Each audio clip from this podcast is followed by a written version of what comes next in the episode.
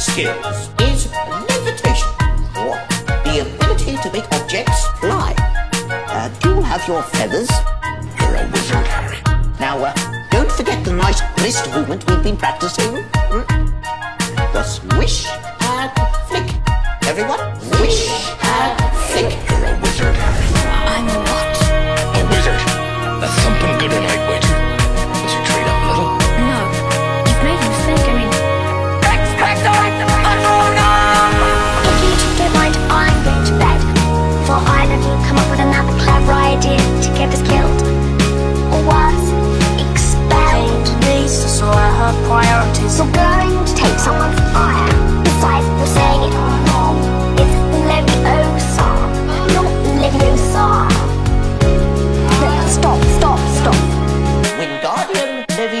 You're a wizard. Now, today we will be transforming animals into water goblets.